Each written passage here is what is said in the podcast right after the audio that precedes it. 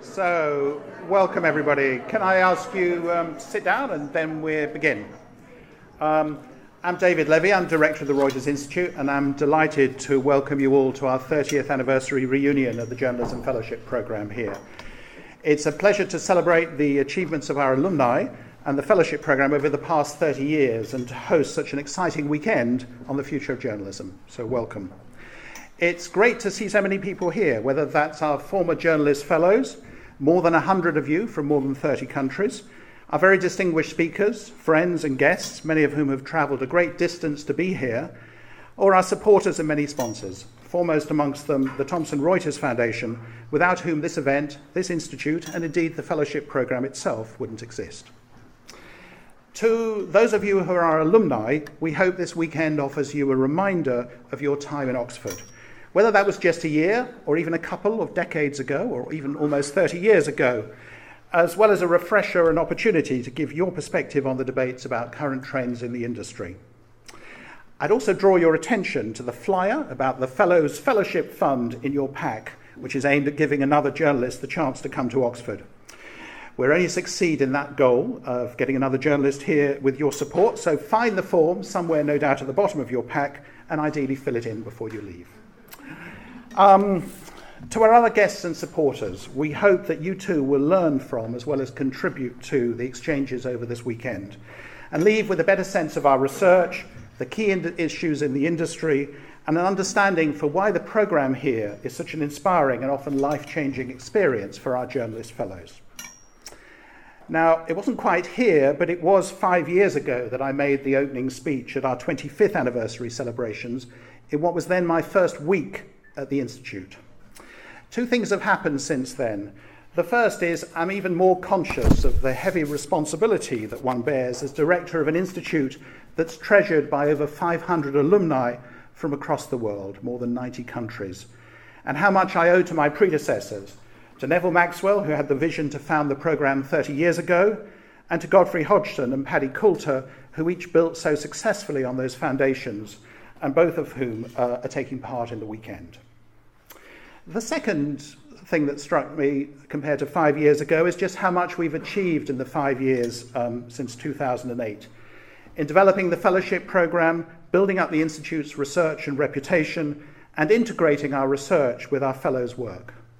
The book that's in your pack on India's media boom is based largely on fellows' research papers, and it's the first of what we hope will be many examples. Well, it's one of the examples of that integration between our fellows' work and our research. Now, whatever we've done in the last five years has depended on the hard work and commitment of all my colleagues here. Both those you'll hear from quite a lot in the next couple of days John Lloyd, James Painter, and Robert Picard, as well as the people who serve on our committees and Tim Gardam, our chair, and the great administrative team we have that ensures the success of events like these. Now, there's a rumour that the months of July and August are a quiet time in universities all over the world. I can tell you it's not been like that this summer at the Reuters Institute. Kate Hannaford Smith and Monique Ricketts have been working flat out to organise all the different aspects of this weekend's events with near military precision. They're both at the back of the hall there. At the same time, Alex Reid has been shepherding through a record number of public publications over the summer. At my count, over 10 between mid June and the end of this month, with her usual commitment to getting things delivered right and on time. And all that work can only happen because of the support from other colleagues here Tanya Vale, our administrator, and Rebecca Edwards, and from Janice French and all her colleagues at the Department of Politics and International Relations.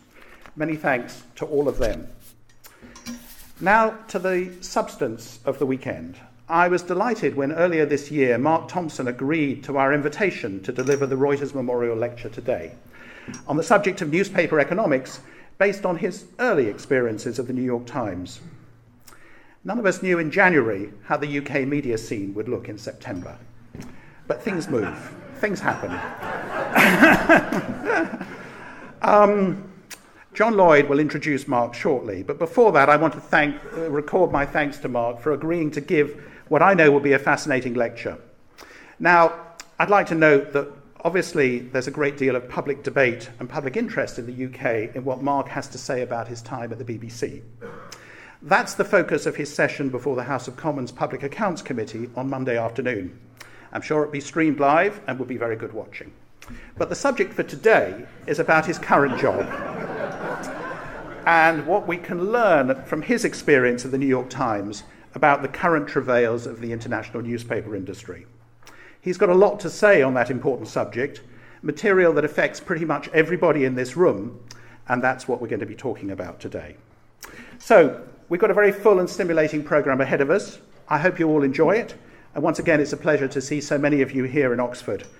Make sure you get the best out of lots of the sessions that are happening here, but not just the things that we've organised, but in the spirit of the fellowship programme in general, also the chance to exchange ideas and experiences with such an experienced global group of journalists. Now, over to John Lloyd, our Director of Journalism, to introduce our speaker for tonight and to Mark Thompson. Thank you.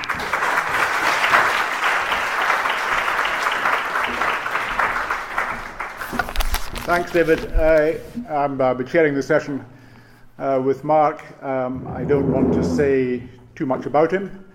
God knows today I don't have to say too much about him.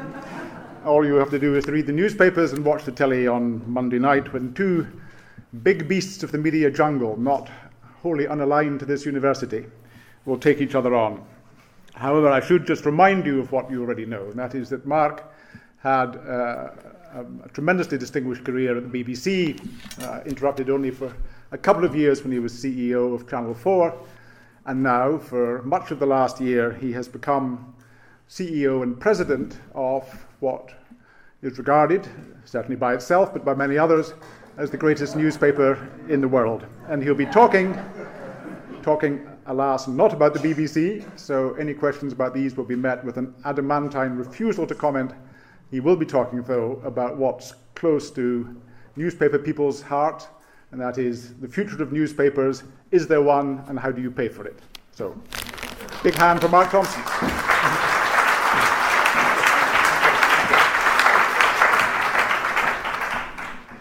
Okay, thanks, John, um, uh, and good afternoon, everyone. Um, so, my topic this afternoon um, is rethinking the economics of newspaper journalism. But uh, before I jump into that, I do have a couple of rather large health warnings to share with you. Um, health warning number one I'm very much a first year undergraduate in the economics of newspaper journalism. Uh, November the 12th, 2012, in the centenary year of the sinking of the Titanic, was the day I chose to climb aboard the newspaper industry. And that means I now have precisely nine months and 25 days' experience to my name. Now, fortunately, I do know a bit about journalism and about digital, and my new colleagues at the Times um, back, in, uh, back in New York have been working around the clock to help me fill in the missing gaps. Nonetheless, uh, um, because I know um, how much expertise is gathered in this room, I do stand in front of you with a, a real sense of humility. The second warning is about the applicability of what I do now know. A few days after I started at the Times, the Tow Centre for Digital Journalism at Columbia, the Columbia Journalism School, published a splendid doorstop of an essay called Post Industrial Journalism Adapting to the Present Great, I thought. This is exactly the kind of how to manual I've been looking for. Uh, and then I got to page 17. The New York Times, it says on page 17, is in, quote, a category of one. And, quote, any sentence that begins, let's take the New York Times as an example, is thus liable to explain or describe very little about the rest of the landscape. The choices its, its management make and the outcomes of those choices are not illustrative or predictive for most other news organisations, large or small, old or new. We will therefore spend comparatively little time discussing its fate. What does that mean? It means that whatever I have picked up in the past few months may not be of much use to anyone else anyway. But uh, just before you start uh, gently sidling towards the exit, let me tell you what I will try and do over the next half hour or so.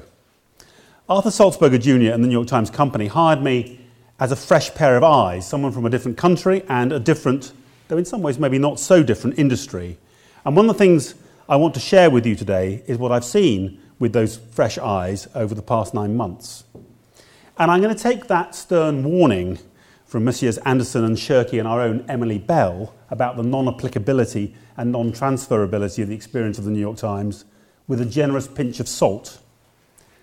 The Times, I believe, is unique and in many ways today more than ever.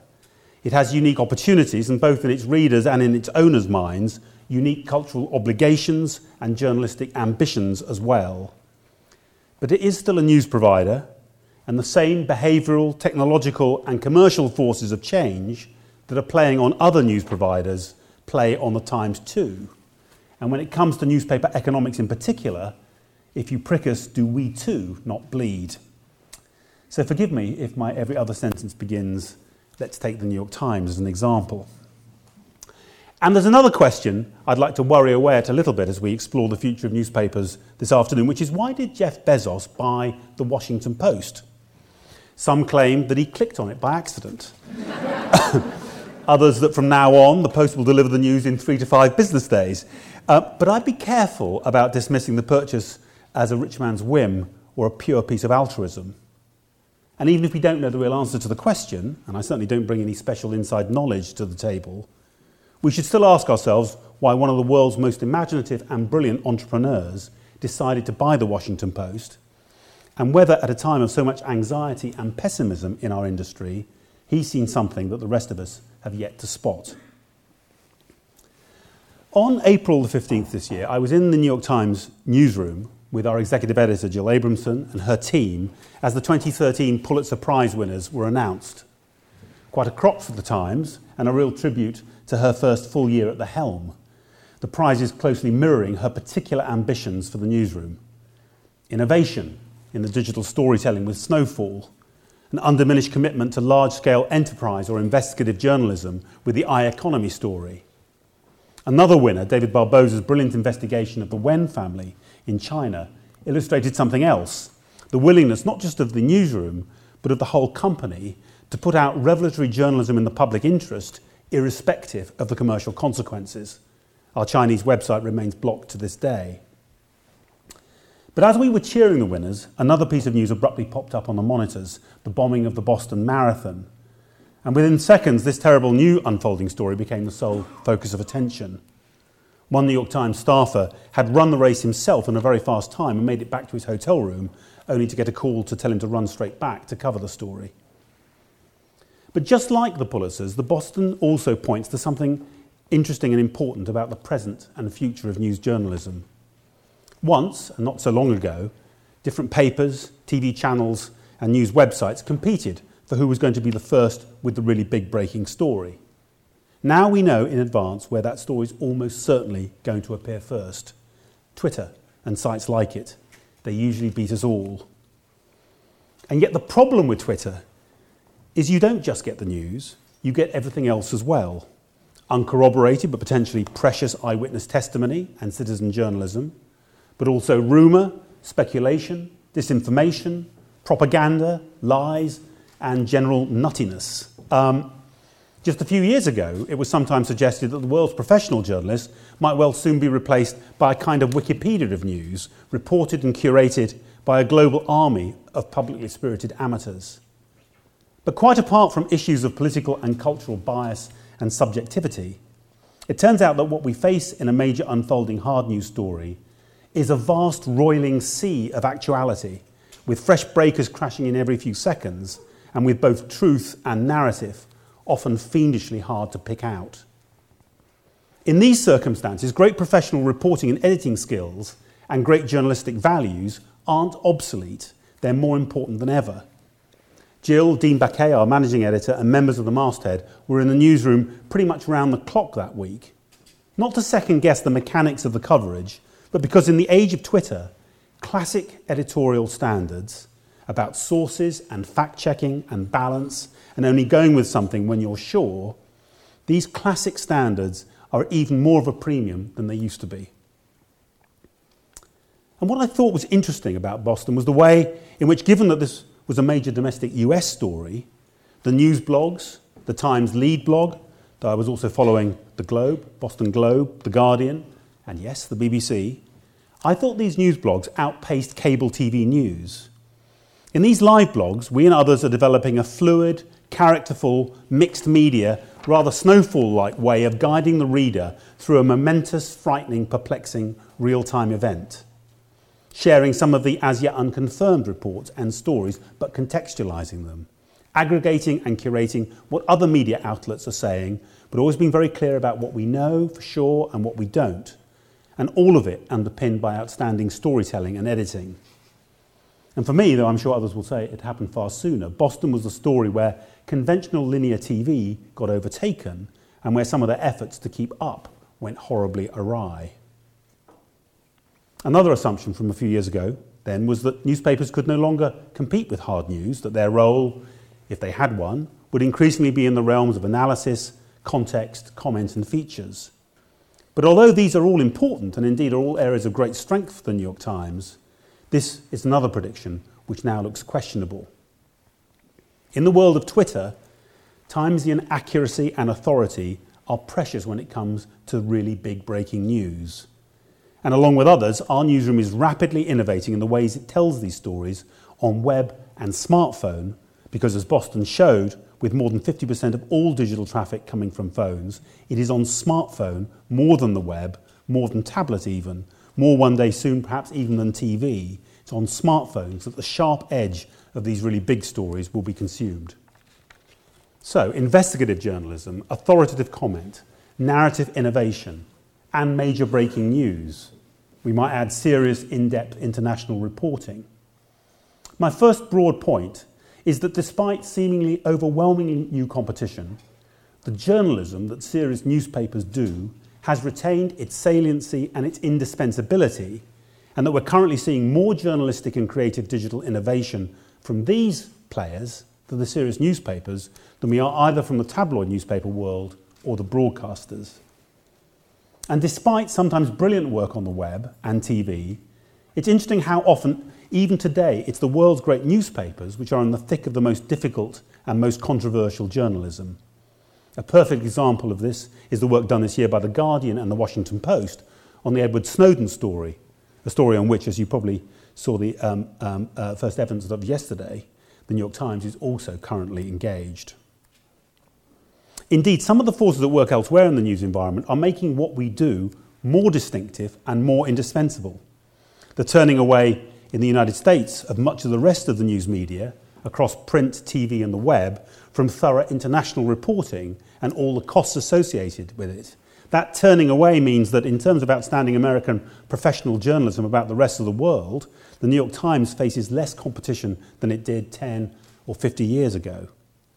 The challenge is making it pay. So let's look at our first slide if we can. Um, this chart shows the two main revenue streams of the New York Times and how they've changed over time. Advertising, you can see there in red, I hope, and circulation in blue. And you can see, first of all, that uh, around uh, 2012, we hit an inflection point where circulation revenue overtook advertising revenue for the first time. So I'm going to talk um, about advertising first. Its past, its present, but most importantly, how we think about its future. The Columbia, that study, uh, post industrial journalism, used the word subsidy to describe the historic model whereby advertising revenue paid for quality journalism. I'd rather use the more neutral and I think more historically accurate term, indirect revenue. The word subsidy brings us right up to the present and the dilemma of what kinds of public or private business model can be found to support what we take to be a social and cultural good. But actually, Adolph Ochs, who bought the New York Times in 1895, and owners like him, thought about things in a very different way. Adolph Ochs believed passionately in the social and cultural value of journalism, but he also thought he could make a lot of money out of it.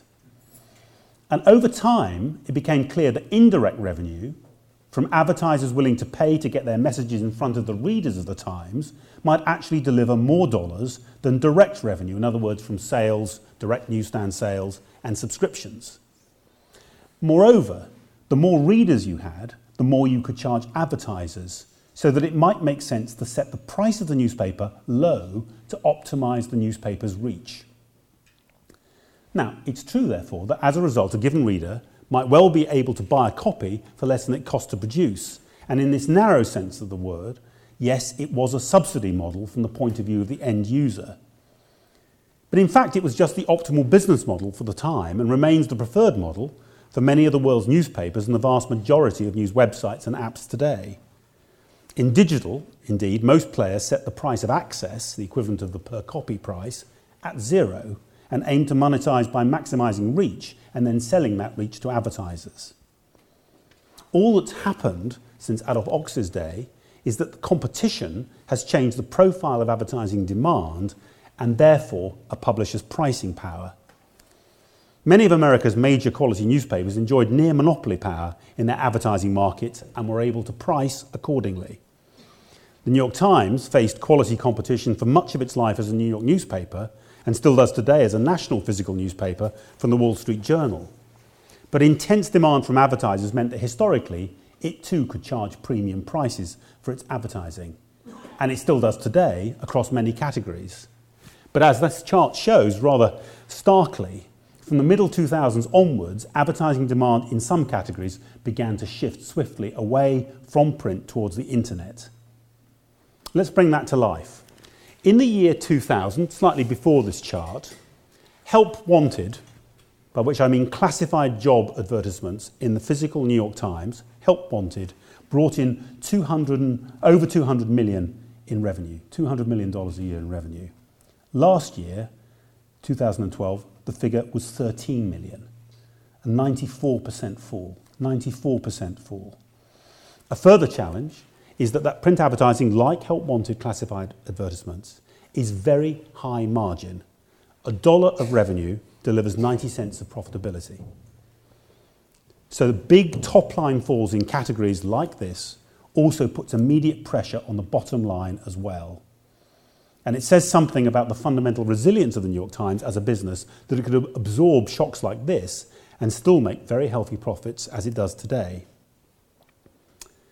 Now, we've seen some stabilisation in some categories, a little bit of growth in some categories, but nonetheless, some of the structural pressures at work on print advertising remain, and we've continued to see net declines, though at a less dramatic rate than uh, around 2008. Since, so you can see it's, although there was an enormous fall, this is also connected with a world economic and financial crisis, by the way, which didn't, help very much uh, in the 2008 9 period you can see that although um, the, decline is moderated, it's still declining.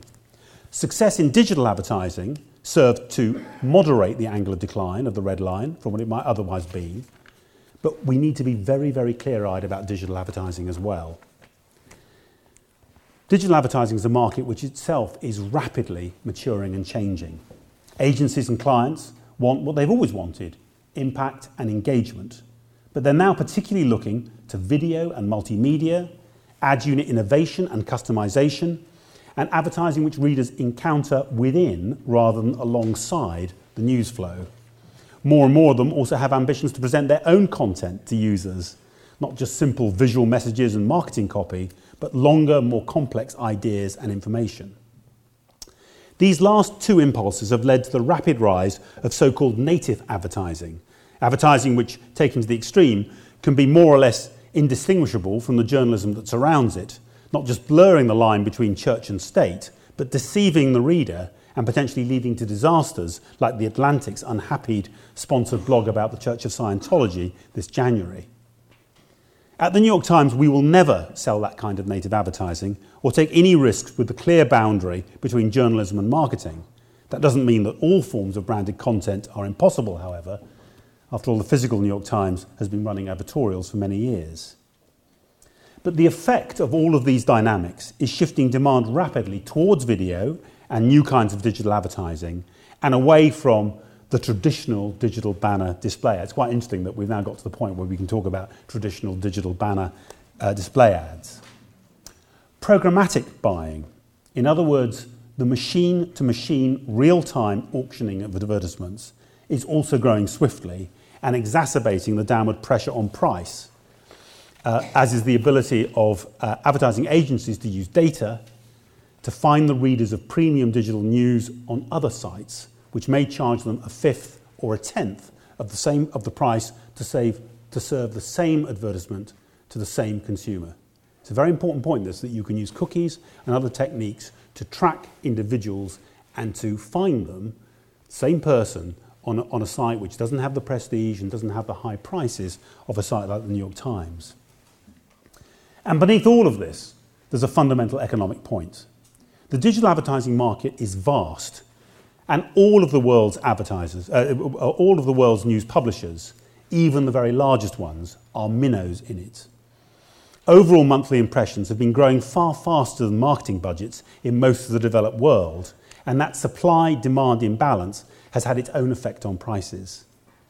But in the general digital advertising market, pricing power lies with the really big players, the Googles and the Facebooks, with their billions and billions of impressions.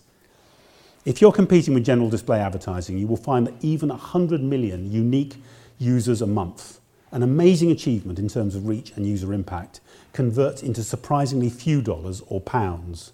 The structure of the market means that that's unlikely to change. Now, none of this means that we're giving up on digital advertising at the New York Times, far from it.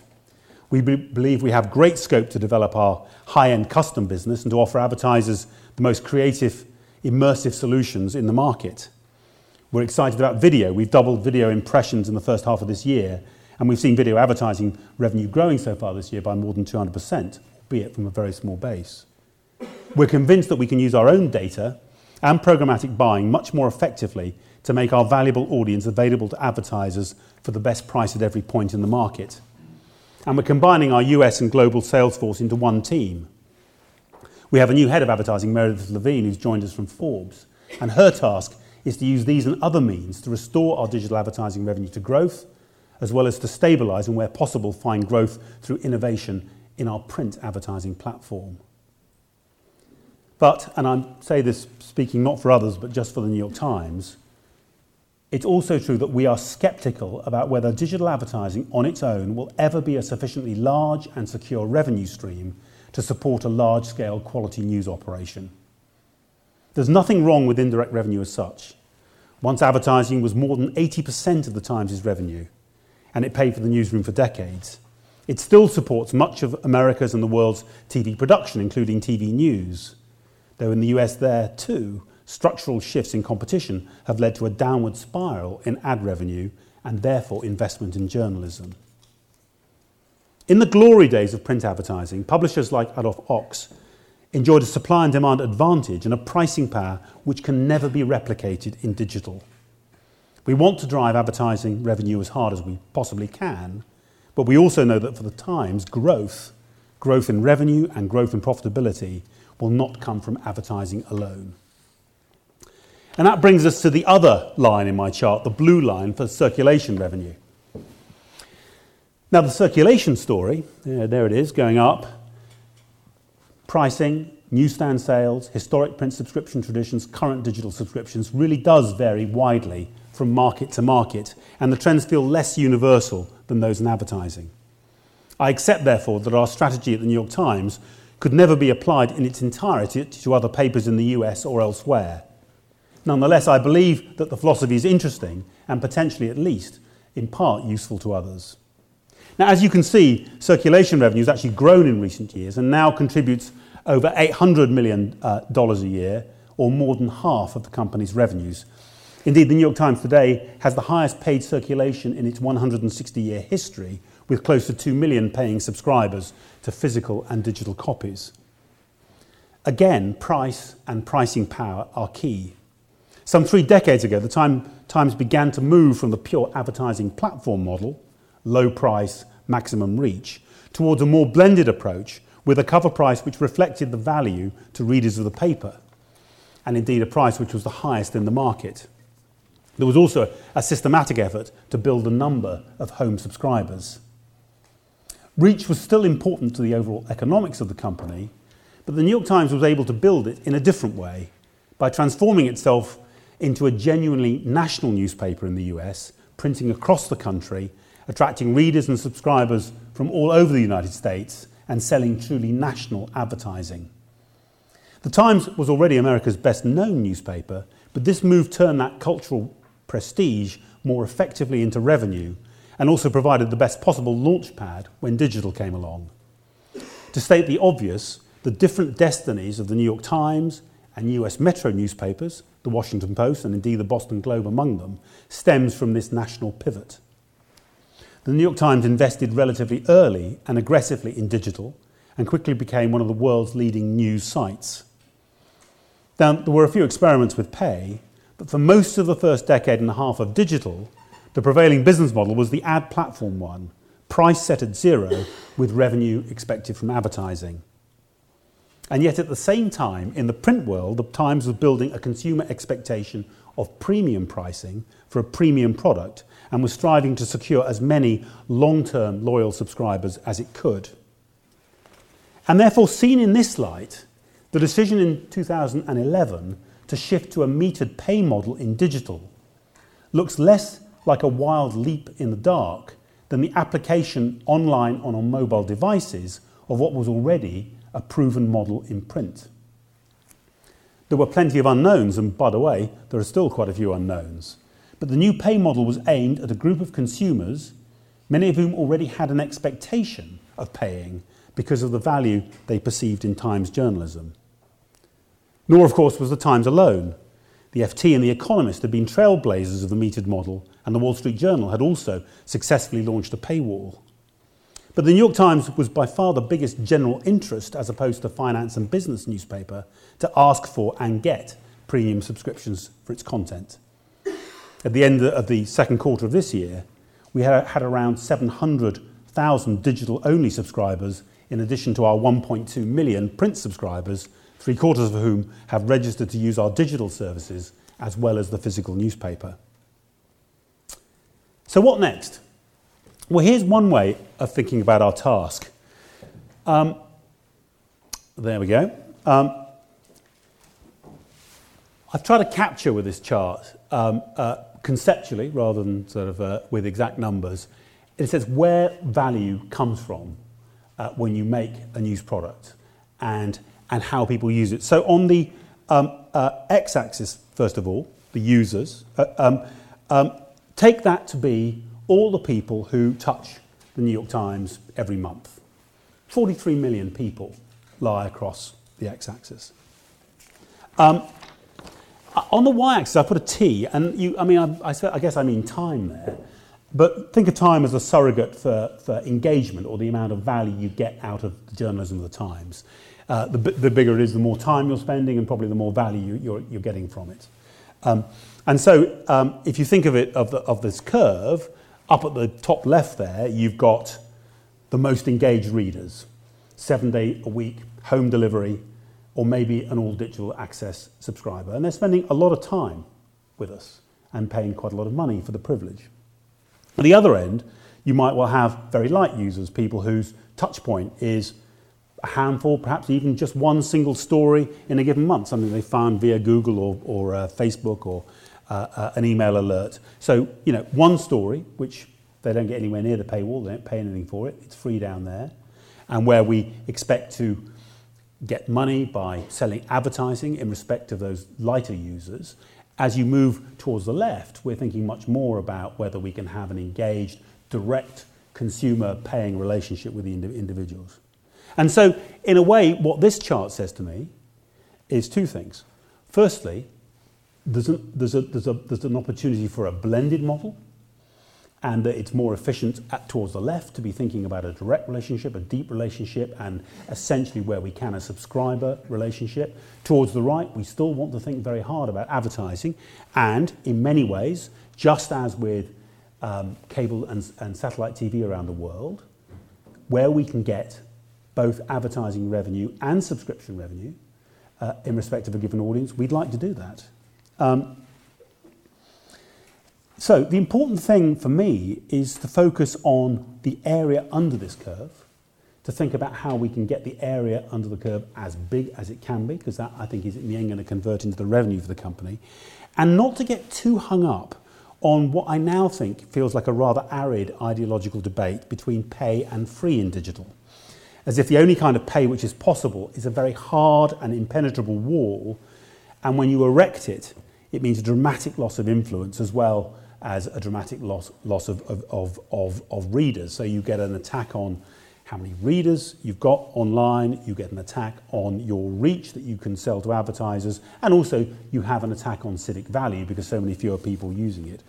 The, the model we've moved to is much more hybrid with a sense that you want to still have an opportunity of getting the reach, but, but uh, not at the price of foregoing the potentially very valuable direct, direct revenue.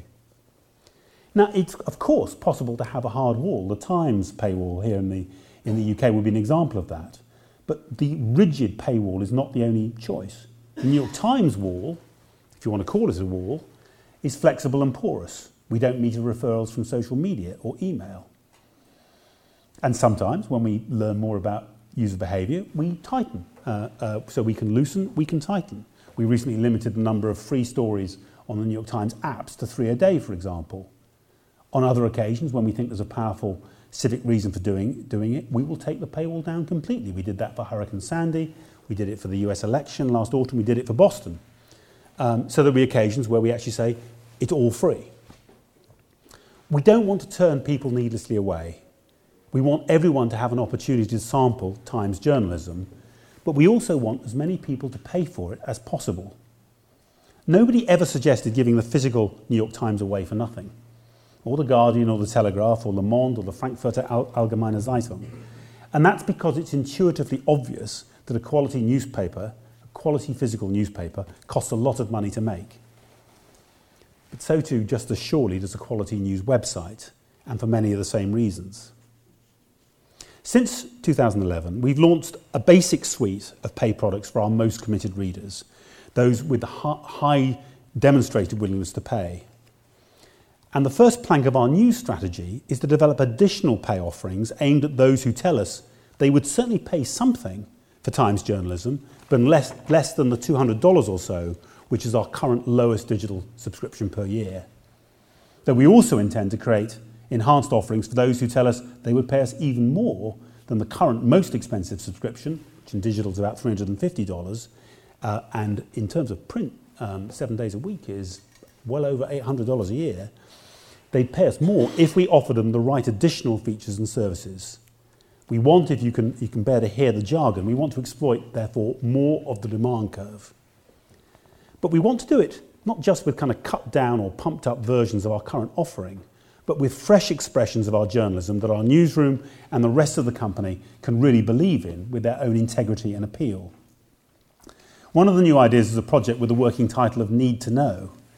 Um, though it will be available on all digital platforms, we're developing it for mobile and particularly for smartphone first. And it's intended to offer users the perfect briefing, not just on the news that's already happened, but on the events and the stories up ahead that our editors have already got their eye on. And we want to do it with its own voice and its own flavour. If you have a look on uh, nytimes.com and look at uh, the Metro section and New York Today, which again is a very crisp, rather witty um, uh, briefing about the day ahead in New York City. Um, very interestingly about the web. It's been one of the most popular things we've done in recent years. Uh, it's very specific about New York City. Half the people who use it don't live in, in, in New York, and many of them don't live in the United States. It's, uh, it's the way the web works. Um, but if you, if you have a look at that and have a look at the, the kind of insider's flavour of that and the wit, you get a sense of what we're thinking for for Need to Know. And we're also at work on a set of other offerings ranging from opinion, uh, one of the Times' greatest strengths, to food and dining.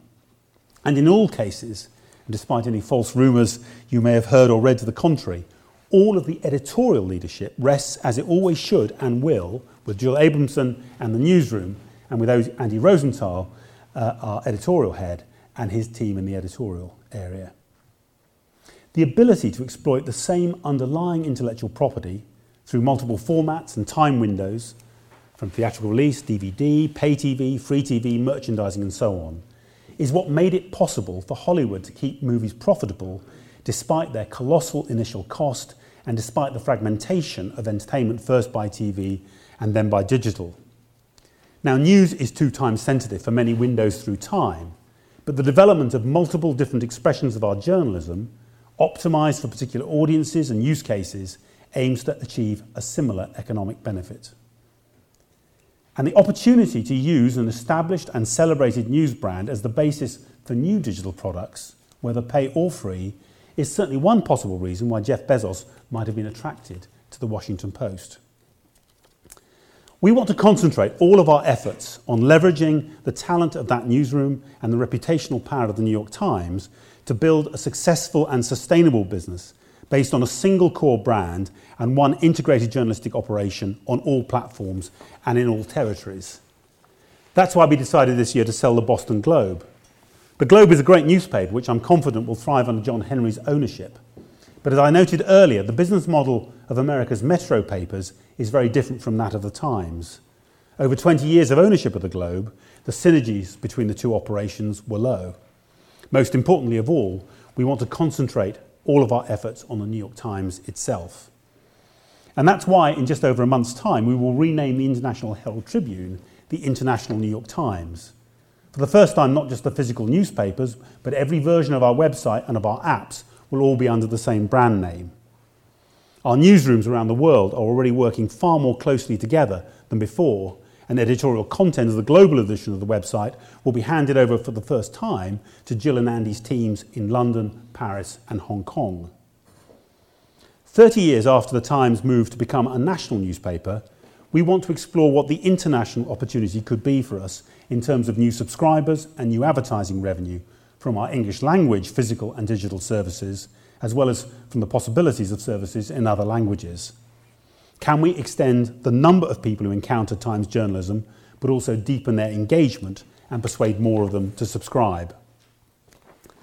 Without any marketing whatsoever, without the ability to address people who hit the pay gate in their own language or to bill them in any currency other than the dollar, we've gained around 70,000 digital subscribers from outside the US since the pay model became uh, went live two and a half years ago. I'm one of them. I sat in our house about half a mile away from here and found the pay gate on my own and took out my credit card. But you're asked to pay in dollars, uh, and many people around the world don't like taking out a credit card and paying in another language. I wasn't marketed to. There was no sense of a direct relationship. I did it because I thought uh, the Times, uh, New York Times was a great newspaper, and I wanted to be a subscriber. And few months later, I got a phone call from Arthur Sulzberger as it happened, but I began, you know, customer first, CEO second sort of thing. Uh, so, what can we do when we put the marketing in place, where we make it much easier for people to, to subscribe and we let them do it in their own language? We also, as I said earlier, want to explore what a fully joined up advertising sales force can achieve around the world with the New York Times brand and the interesting and very valuable readers we attract both in digital and in print. But yes, our main ambition is to expand our base of paying digital subscribers by reaching beyond the United States. And again, it seems to me that the international name recognition and reputation of the Washington Post, unique amongst the metros, and the potential that comes with that may be another reason why Jeff bought it. We're developing other new revenue streams as well. I've mentioned video already. Short form video is a creative challenge for all news organisations on the web. News uh, users are used to very rapid scanning of stories, and even the broadcasters with any amount of video to put up there have often discovered that text and still images do the job best for many consumers. Newsroom or studio based video talk, which the Times has experimented with over the years and which both the Wall Street Journal and the Huffington Post are spending heavily on at the moment. This kind of talk can work well when there's a big and real time event to talk about. I thought that the Times' video coverage of last autumn's election combining news feeds of some of the key moments with cogent analysis. I thought that worked very well, and it certainly drove video impressions. But as the 24 hour TV news channels discovered many years ago, there's nothing quite as gruesome as journalists talking to each other on video when nothing is actually happening. But there are great journalistic and creative opportunities as well. In the field, in Syria, for example, where our, our Chris Chivers has done such brilliant work, so I see Lloyd Robertson in the audience, the video journalists working for a newspaper can find themselves on a surprisingly even playing field when compared with the most formidable broadcasters on the planet. I thought the use of video in Snowfall, fully integrated into the story and into the multimedia experience, so that it never occurs to you not to watch the testimony of the survivors or to watch the animating graphics and landscapes as your eye moves down the unfolding narrative. I thought that showed a way forward in which one no longer thinks of video as essentially a separate exercise sitting alongside the core text journalism as a kind of complementary experience for those who've got the time and the inclination to watch it, but something which is in- integral, central, and unmissable. So we're developing a new programming strategy for our video, stretching from hard news to opinion. The Op Docs, commissioned and curated by Andy Rosenthal's editorial team, are amongst the most creatively interesting videos, in my view, that the Times offers currently. But also moving to lifestyle areas, food, travel, fashion, and so on, which are strong at the paper. The video must aspire to the same standard as the written journalism and be just as kind of Timesian in its quality and its characterfulness. But what is not at issue is advertising interest. There's intense demand for opportunities to, to place video advertising on the New York Times. And we're currently leaving money on the table because we don't just have enough video advertising opportunities to actually satisfy the demand. Finally, we're, we're also looking at other ways of, of extending uh, and exploiting the, the brand and the consumer expectations of the New York Times. We're working on conferences. We're bringing the very established International Herald Tribune conference business and the relatively new New York Times conference business together and scaling them significantly. Uh, we've got a fantastic um, franchise in the New York Times crossword, which people will know in America is, a, is an institution. Almost by accident, it was launched as a separate digital subscription uh, a few years ago and has, has gained, frankly, with not too much attention or um, design until very recently, well over 150,000 um, subscribers and growing. And we believe that we've got both consumer expectation, also the potential to build out a franchise, not in Angry Birds, but in a certain kind of smart game for smart people. And we're also looking at e commerce. So, in an interview with the, uh, uh, the Washington Post earlier this, this week, Jeff Bezos talked about uh, um, his acquisition didn't explain quite, quite you know, what he intended, um, other than to support great journalism. Um, he did talk about his commitment to give the paper what he called the economic runway it needed to develop a new business model. But I thought one of the most interesting things was he also reflected on what he, he felt he'd learnt over the past couple of decades uh, at his own business, Amazon. And he said, We've had three big ideas at Amazon that we've stuck to for 18 years, and they're the reason we're successful. Put your customer first, invent, and be patient. And he said if you replace customer with reader, that approach, that point of view, can be successful at the post too. Much of what I've said tonight is about building a model first and foremost around the reader and about the need, if we want to secure the future of these great news operations, to invent and to innovate. But Jeff's third point, be patient, is worth taking seriously too. The internet is an intrinsically free medium and nobody will ever pay for anything on it. Professional journalism is over. We're being forced to exchange analogue dollars for digital pennies. For the past 10 years and more, newspapers have lived in the shadow of these and other gloomy nostrums, all of them based on the premise that digital is a one off revolution whose consequences are decided and easy to understand. But none of that is true. Amazon is one of the companies that first proved not just that people will pay for things on the web, but they, that they, be, they can become habituated to it.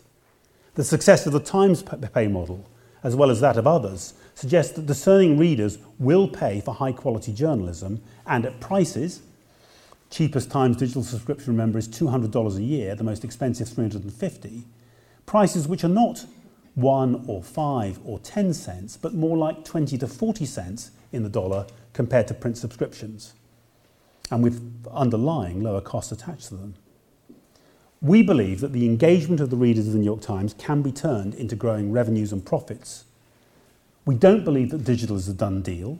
We expect to run a hybrid business for many years to come, print and digital, not to mention subscription and vital ad revenues as far out as anyone can see. Nor do we believe that the landscape around us will remain static. We expect to have to invent and pivot constantly to meet fresh challenges in technology and the market.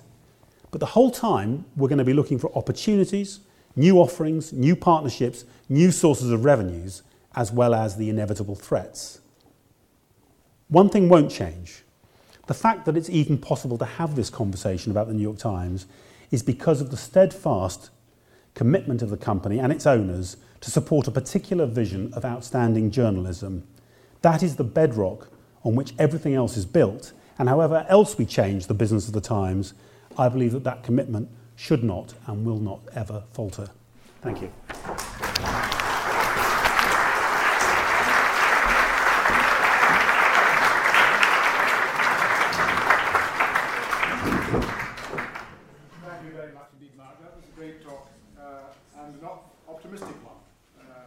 Newspaper man myself, it's rare to have a, an optimistic view of the future of newspapers, and I'm glad, very glad you gave it.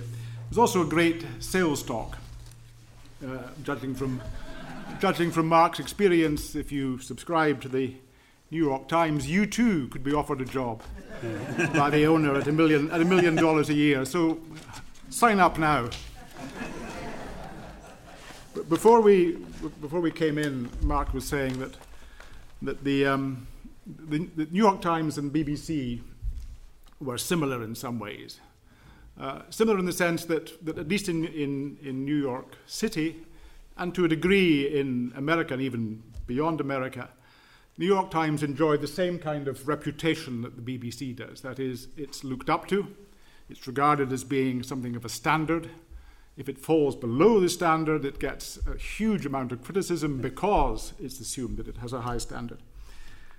But it also, I think, in the last few years, the, these, both of these big institutions, one of them over a century old, the New York Times, the other one just a little under a century old, the BBC, which have seemed so solid, uh, so eternal, uh, have shown that they've, they've also got um, a series of problems uh, and can be quite fragile.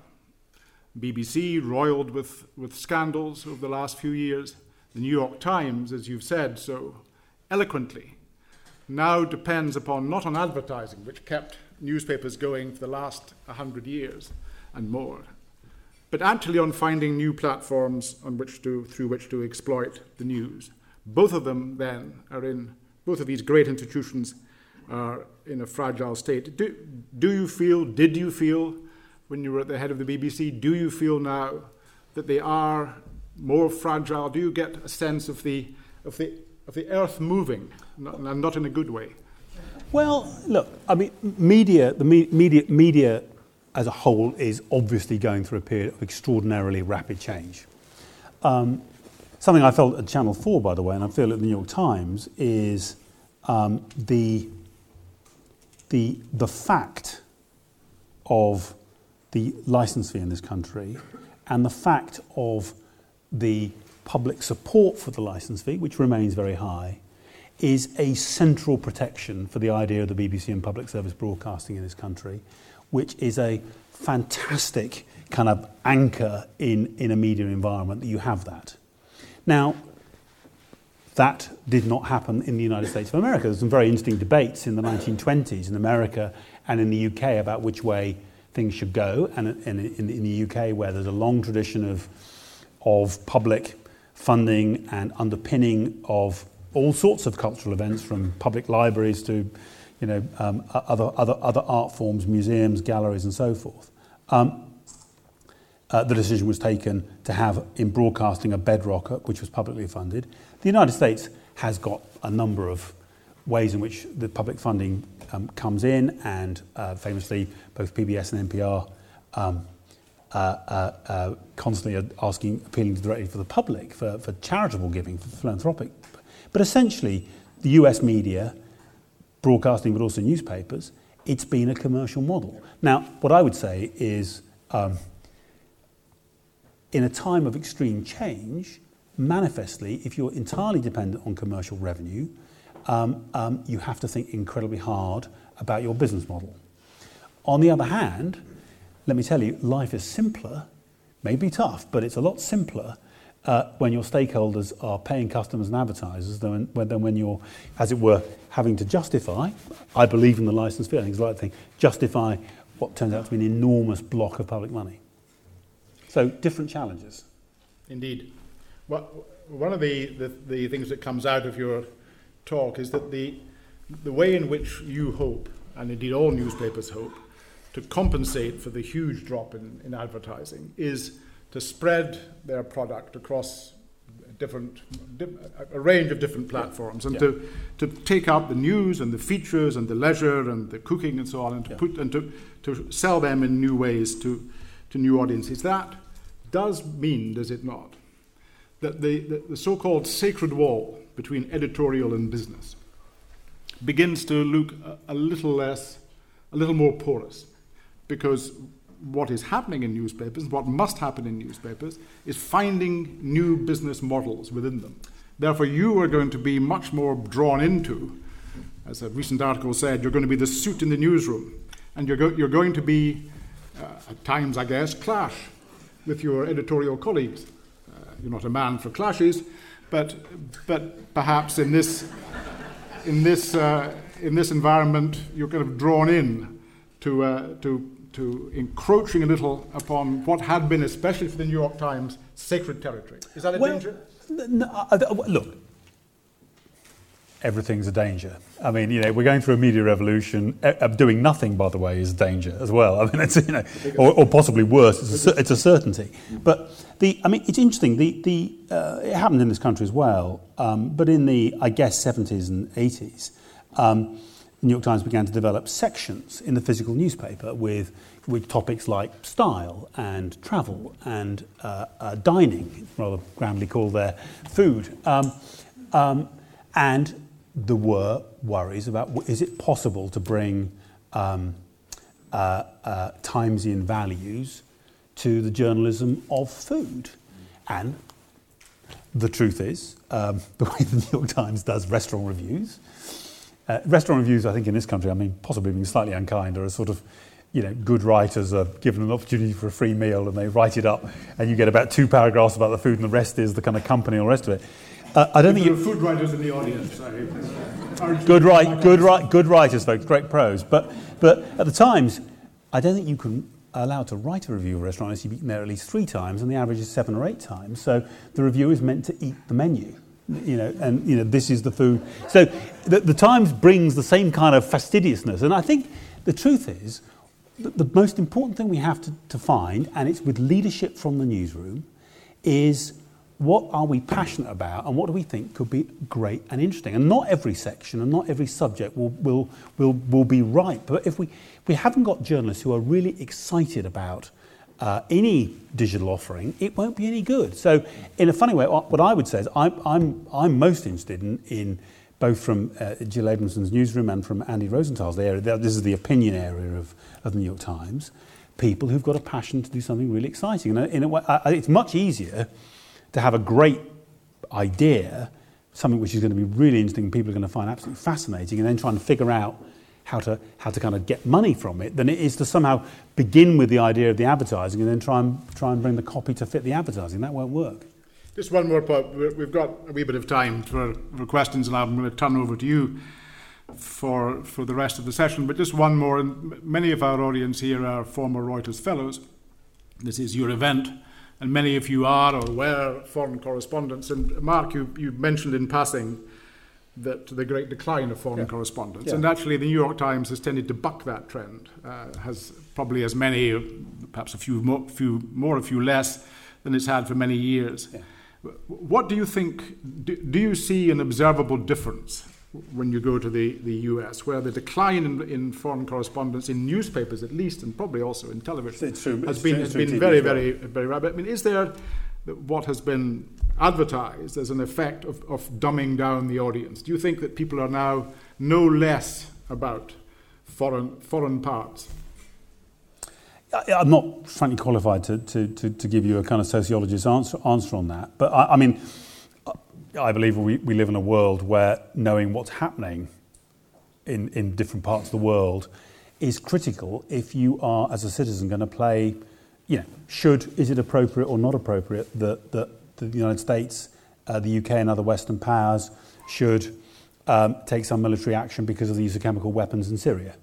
Now, it seems to me, if you don't know where Syria is and don't understand the background to that conflict, it is very hard for you to form an opinion and to take part in that, you know, arguably pretty important kind of political political moment and in, in, terms of being a thoughtful citizen. So I, I believe that, I'll tell you this about the, U, United Kingdom as well as, as, as US, that it's really important. And what I would actually say is that I think one of the reasons that we have loyal subscribers to the New York Times is because there is a very significant section of the US population who do care passionately about these things and actually look to the Times to, to, to cover them properly. And there's a nuance here between, you know, as it were, public broadcasting in, in, in, in the UK, where the mission is to try and reach as many people as possible. Of course, we want as many people to use the time as possible. We don't have that quite the same mission. I mean, the mission is to try and do serious, properly resourced journalism for those people who want to find it. And I would say, partly in a sense, because the Times is quite the last man standing, one of the last, relatively few last providers of this. Actually, it, it's actually it's a, it's a, it's a point of differentiation in the market, which is potentially quite valuable. Uh, one just addendum before I pass over. P- people may not know, by the way, that what, what, one of the kind of facts of life is that many of the metro newspapers, by which I mean Washington Post, Chicago Herald Tribune, Philadelphia Inquirer, um, LA Times, and so on, used to have foreign bureau around the world and either have one or two or none now. So it's a very, when we talk about the decline in, in international reporting, we mean something very precise, which is there used to be investment and journalists around the world, and, and, and typically they work relying on the wire services now. Do you think that uh, Jeff Bezos can arrest the decline of the Washington Post and make it again into your chief competitor? I think, well, the, the, firstly, I, I just want to say that, that I think everyone at the Times is intrigued by and excited by the purchase. And, I think our view is, although, I mean, you know, in a sense, you know, you're, right, the Washington Post could potentially be more of a competitor than it is today. On the other hand, I also have the view that you've got one of the most brilliant minds in digital uh, um, uh, now applying that mind to, um, at least in assistance to the management team at the Washington Post. And um, if they come up with great ideas, I think we'll, we'll look at them with great interest and copy them as quickly as possible, I'd have thought. Thank you. Well, tune in on tune in on Monday for the next instalment of Mark Thompson taking taking on British Parliament. Uh, tonight we've been we've been privileged to hear him on newspapers. He, he began by saying he didn't know anything about newspapers, and in the course of his lecture, he showed he didn't. No, he, he showed that he. he, showed, he showed that in, in less than a year, he's not only grasped it, but but has developed, with his colleagues, of course, a real prospect of uh, one of the world's greatest newspapers. Uh, surviving and flourishing in the, in, in, the, in the years ahead. And we very much hope it will. And so will he. Thank you again.